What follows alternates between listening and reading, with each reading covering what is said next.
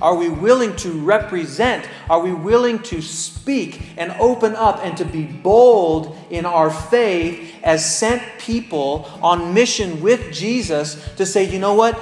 You need Jesus.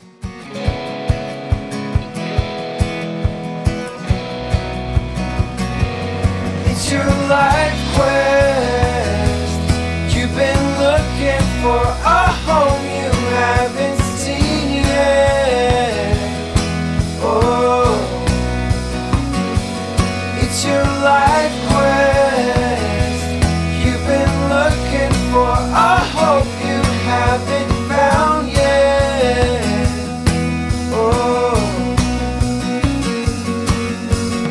Hello, and welcome to Life Quest, a verse by verse exploration of the entire Bible to discover real life God's way.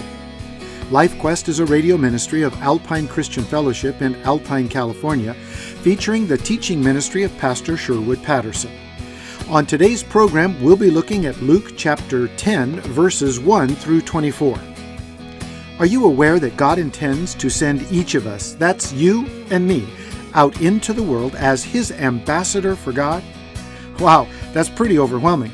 But when we accept the assignment, we will be filled with joy as we tell others about Jesus.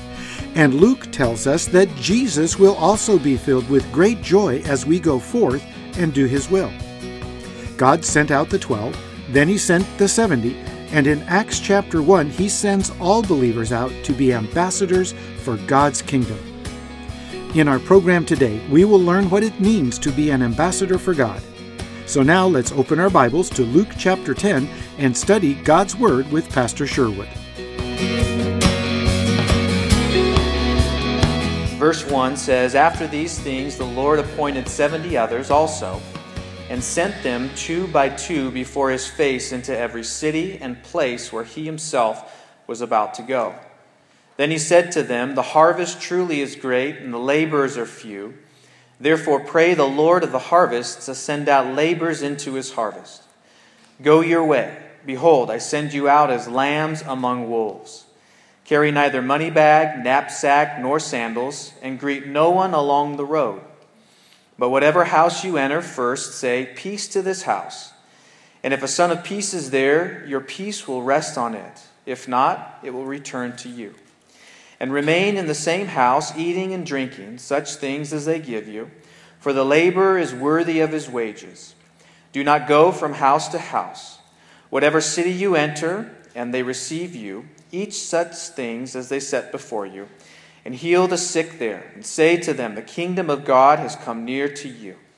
But whatever city you enter, and they do not receive you, go out into the streets and say, The very dust of your city which clings to us, we wipe off against you.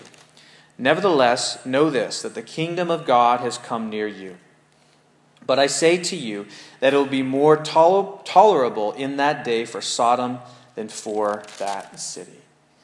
Jesus says to his disciples here in these first few verses, he appoints the 70 and he sends them out to do a work. And it's important for us to understand that Jesus understands, understood at this point that the time was short. There was an urgency in Jesus' ministry, especially since predicting his death that was to come in Jerusalem.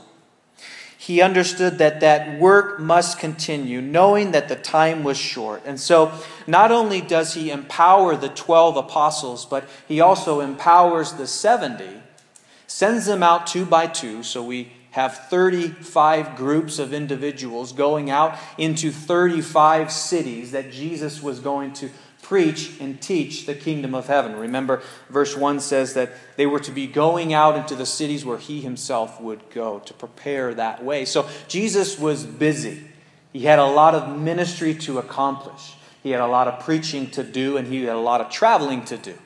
And as he sends these ambassadors, uh, we use that word to represent a person uh, who represents uh, the values, the qualities, the ethics or the character of their own nation in a foreign country. That is what an ambassador is. An ambassador is one who is sent from one nation or from one country to represent the qualities and the ethics and the character of that sending nation in a foreign nation.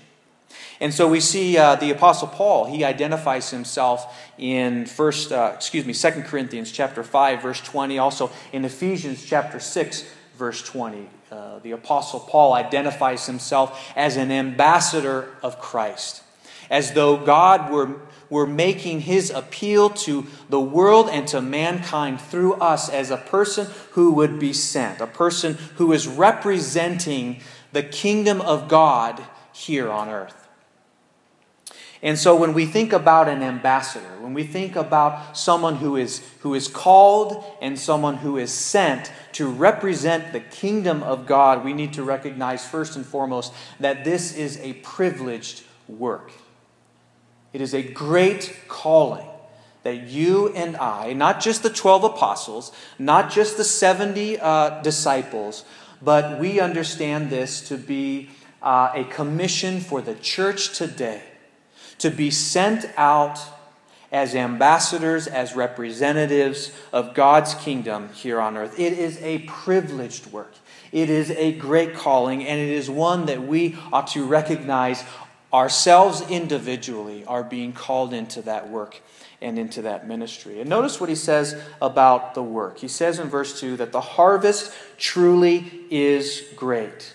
The harvest truly is great. And I don't know uh, how you perceive the world today, but oftentimes we tend to look at the darkness. We tend to look at uh, the obstacles that are before us. We, we look at the culture. We look at uh, you know the world system and we realize this world is so dark. This world is, is so lost. This world could never possibly come to Christ. I don't know if you've ever thought that. I don't know how you perceive the harvest of people in this world today. And when Jesus talks about the harvest, Jesus is talking about the soul. He is talking about people's lives who are lost, who are far away from God, who need to hear the gospel good news, glad tidings of His coming, of His forgiveness, of His grace.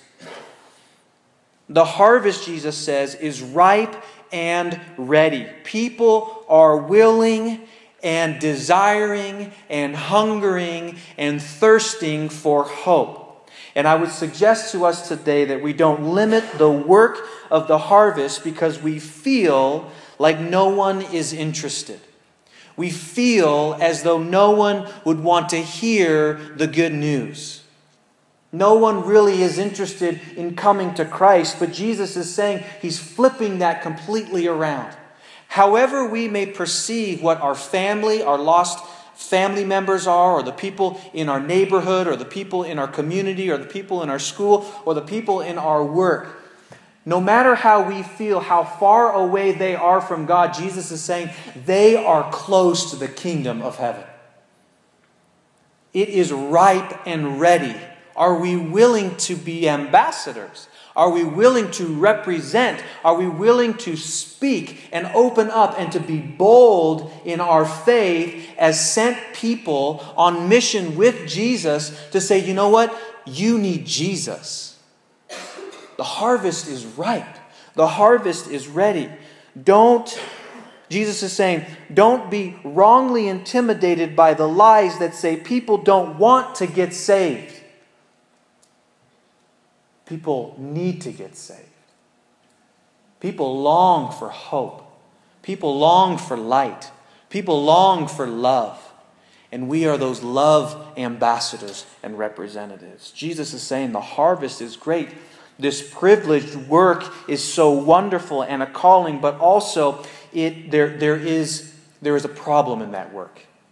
There is a great, great problem in the work of harvesting in the work of going out into our world and into our lives and representing Jesus and saying, You need Jesus. Here's the gospel. And Jesus says there in uh, verse 2 The harvest is plentiful, it is great, it is wide unto harvest, but the laborers are few. And I think we're going to spend most of our time this morning looking at this problem that we face in the work of being ambassadors for Jesus Christ. Number one, as, as laborers are few, as this problem of the work is evident uh, in, in this work. Number one, the immensity of the task. Let's look at the immensity of the task. Jesus says that there are very few people willing to go and willing to work. Very few people willing to go and willing to work. And it's interesting that in the same breath as Jesus says that there are few laborers, when we have very few workers, very few people willing to, to step out and to be sent and to, and to be an ambassador for Jesus, to represent the kingdom in our lives, we are encouraged to pray. We are encouraged to pray. And it's interesting that when we look at the work of prayer in the church and in the life of the believer, when the work is immense, God's people and ambassadors pray. Jesus calls us in to seek Him in prayer. And that's what we're going to be doing uh, this coming Sunday, this next week, as we come together in prayer. We're going to be asking God to reach our world for Christ through us, that we would be ambassadors and representatives of Him in our work, in our lives, um, in, in our families, and in our schools. We need to understand that when that work of, of harvesting this great field, of reaching lost people for Christ, that work is not accomplished without prayer. Without prayer. And notice, as the immensity of the task is, as the great difficulty because of few laborers, uh, we are encouraged to pray. Jesus also says there is an immediacy of this work. In the same breath that Jesus calls us to pray, to send out people, he says in verse 3 Go your way. Go your way. In the same sentence that he says pray, he also says go your way. Notice Jesus doesn't say, hey, go to school and get prepared and get all this training before you're ready to go out and represent me and to tell people about the love and the gospel of Jesus Christ. He doesn't say that. He says, when you pray, then you go. Notice this the result of prayer is a sent person on mission for Jesus as they go about their daily lives. The same words are being used in the Great Commission in Matthew chapter 28, as we mentioned uh, earlier, verses 18 through 20. The emphasis in the Great Commission is not going, but making. Because Jesus understands that we all have a way. What is your way? Go your way. You have a sphere of influence. You have people in your lives. You have family members you have contact with. You have co workers that you reach.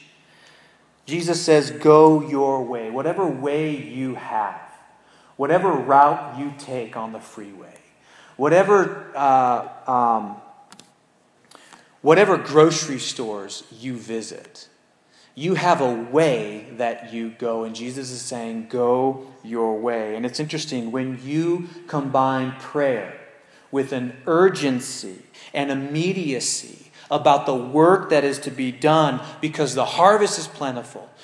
Many people are desiring to respond to the gospel and glad tidings of Jesus Christ, but there are so very few, people willing to open their mouths and to proclaim that and share that with others. He says, as you pray and as you go, notice this Jesus understands that it won't be long before those who pray become those who go. Now, that's a dangerous prayer to pray. It's a very dangerous prayer. Why? Because as you pray and ask God, Lord, there is such a great need for you in this world. We are praying, God, that you would reach this world for Christ. And Lord, if there is any way that you could use me, although I'm not willing and I'm not ready and I'm, I, I don't want to go be the one that goes and, sent, and, and is sent, I don't want to be the one that actually has to, to use words with other people, but I'm sure there's so many other people that you can send. I don't know if you've prayed that prayer before. Or I don't know if that's where your heart is at today or has been in the past. But Jesus says, you know what? As you pray, you become a person that goes. As you pray, you become a person that goes. And so uh, let's make that our prayer. Now that you know that, let's pray it. Um, don't put that prayer off to the side, but pray and seek, Lord, what is the way that I can go, that I can be sent? Go your way. It's that great commission. You know what? As a disciple of Jesus Christ, as a follower of Jesus, disciples grow and disciples go. Disciples grow and disciples go. But you would say, you know what? I'm not ready, right? Oh, I mean, they look at these 70 apostles, they say, you know what? Let me take care of some things. Let me get some things in order. I'm not quite ready to go yet, Jesus. Maybe that's your response today as you're hearing this. Okay, okay, Sherwood, yeah, you're encouraging us to go, to get out of the pew, to talk to our friends. But you know what? I'm not quite ready. You know what? If you wait until you're ready, you will be sitting here 10 years from now, five years from now, 20 years from now. If you wait until you're, you, let, me, let, let me fill you in on a little secret. You'll never be ready for ministry. You will always be in over your head. You will always need to exercise faith you will always need to depend on Jesus. Because if we're in over our head, that means it's not our strength, it's not our ability, it's not our ingenuity and plans and all these sort of things. It's dependency upon Jesus Christ. As we trust Him to say, God, use me, here I am, send me. I'm not quite ready. I, I, never, I've never felt ready. I've never felt like I've had it all together. There will always be something saying, not now, not yet, and not me. Don't let that hold you back from volunteering to serve in children's ministry, from volunteering to go to a prison to share Jesus with someone who's incarcerated, to anything you can think of. Stepping out what God has put on your, starting a Bible study in your home not now, not yet, not me. I'm not quite ready. Well, you'll never be ready. So let's just put that aside and let's just jump in and say, Jesus, okay, here we go.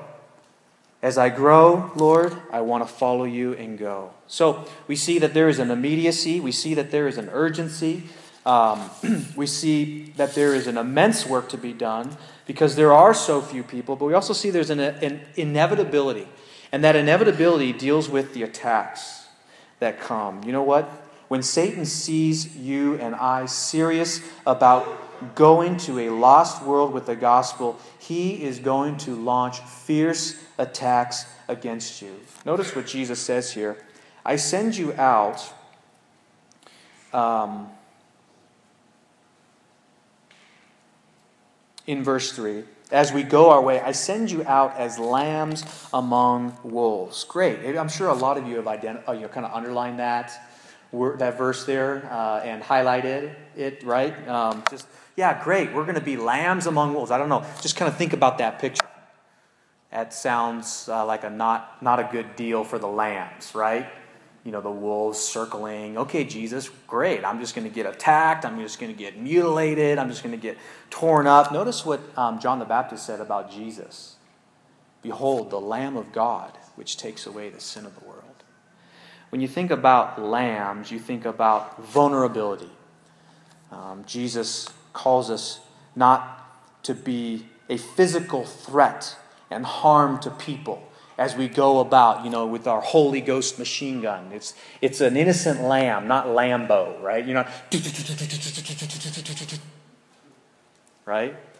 We're not just mowing people down with the gospel. Um, we're sharing the love of Jesus with people. Um, and so we know that as we go about this task, we are going to face attacks and we are going to face rejection. When our lives demonstrate the life, light, and love of Jesus, we will experience rejection. Have you ever experienced rejection? When you share the love of Jesus with a family member? Have you ever felt maybe guilty that you're not doing enough? Or why aren't they receiving? Or, you know, what, what am I saying something or doing something wrong? Well, we will experience rejection when we uh, share that love and that light and that, uh, that life of Jesus. But if you struggle with rejection, remember, it's not our responsibility to convert people. It's Jesus' work. It's Jesus to convert and to soften the heart and to bring them to himself. Our goal is not to be successful in number of converts we can create, but to be faithful. Not successful, but faithful. Faithful in the eyes of the Lord as he calls us. So he tells us to go. He says in verse 4 carry neither money bag or knapsack. He wants us to, to trust him fully for every provision. He says, greet no one along the road. Well, that seems kind of harsh, but back in this culture, if you were to greet someone, well, that turned into coming to someone's house and staying a day, staying a week, right? There's this great, wonderful hospitality saying, you know what? Don't get distracted. Stay focused on the work and on the ministry. Talks about receiving the support and love from others uh, in verse 6, 7, and 8. He talks about the rejection that may come there um, in verse 10 and 11. And verse 9, the ministry there to preach and to proclaim the gospel, to heal the sick. The kingdom of God has come near to you. He says that as you go about your way, you will receive rejection. And also, it's interesting. Look at verse 13 as we continue here. At verse 13 through verse 16, we see the woes to unrepentant cities. Jesus says, Woe to you, Chorazin! Woe to you, Bethsaida! For if the mighty works which were done in you and had been done in Tyre and Sidon, they would have repented a long time ago, sitting in sackcloth and ashes. But it would be, it would be more tolerable for Tyre and Sidon at the judgment than for you. And you, Capernaum, who are exalted to heaven, will be brought down to Hades. He who hears you hears me. He who rejects you rejects me. And he who rejects me rejects him who sent me. Again, Jesus talking about the rejection. When you feel rejected, when you get rejected by others because of proclaiming Jesus and demonstrating that love of Jesus to others, they're not rejecting you, they're rejecting Jesus. And these cities, Chorazin, Bethsaida, Capernaum, these were cities that uh, received great signs, great wonders, great teaching from Jesus during his earthly ministry. And Jesus basically is saying that because you received these great signs, because you were witness to this powerful work of God, that you are going to be held accountable for what you have seen. And he also mentions Capernaum. Now we know Capernaum was the headquarters, really, of Jesus' ministry in the northern regions of Galilee. And Capernaum was a city where Jesus performed most of his miracles. So he's saying, you know what? If the miracles were done in these cities, were done elsewhere, you, you received such great teaching, such great miracles, such witness to the powerful work of God and the healing power of the kingdom of heaven represented in your midst, and yet you have not received you have not heard. You know, the more we hear God's word and God's truth, the more we are held accountable, is what Jesus is saying in these verses. So Jesus sends them out. He proclaims these woes to these cities. And notice in verse 17, uh, kind of wrapping up through verse 24, the 70 return, and Jesus has a conversation with them in verse 17. Then the 70 returned with joy, saying, Lord, even the demons are subject to us. And he said to them, I saw Satan fall like lightning from heaven. Behold, I give you authority to trample on serpents and scorpions, and over all power of the enemy. Nothing shall by any means hurt you. Verse 20 Nevertheless, do not rejoice in this that the spirits are subject to you, but rather rejoice because your names are written in heaven. Verse 21 In that hour, Jesus rejoiced in the Spirit and said, I thank you, Father, Lord of heaven and earth, that you have hidden these things from the wise and prudent and revealed them to babes. Even so, Father, for so it seemed good to you in your sight. All things have been delivered to me by my Father. And no one knows uh, who the Son is except the Father, and who the Father is except the Son, and the one to whom the Son wills to reveal him. Then he turned to his disciples and said privately, Blessed are the eyes which see the things you see.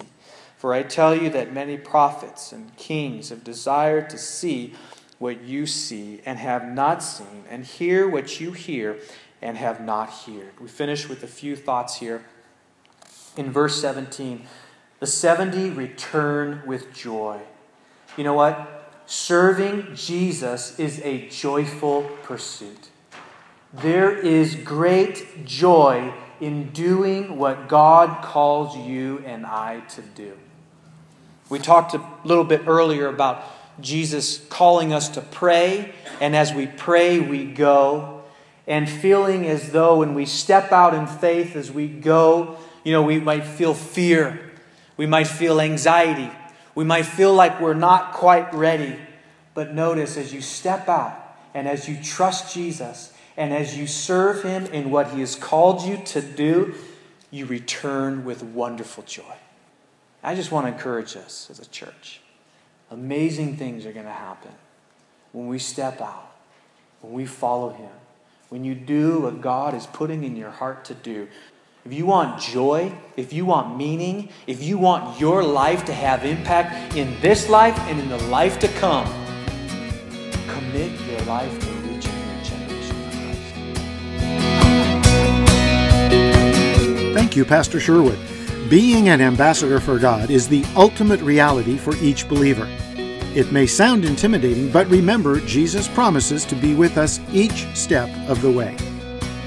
If you want to talk with someone right now, or if you want prayer or counseling, you can call 619 561 4777. That's 619 561 4777.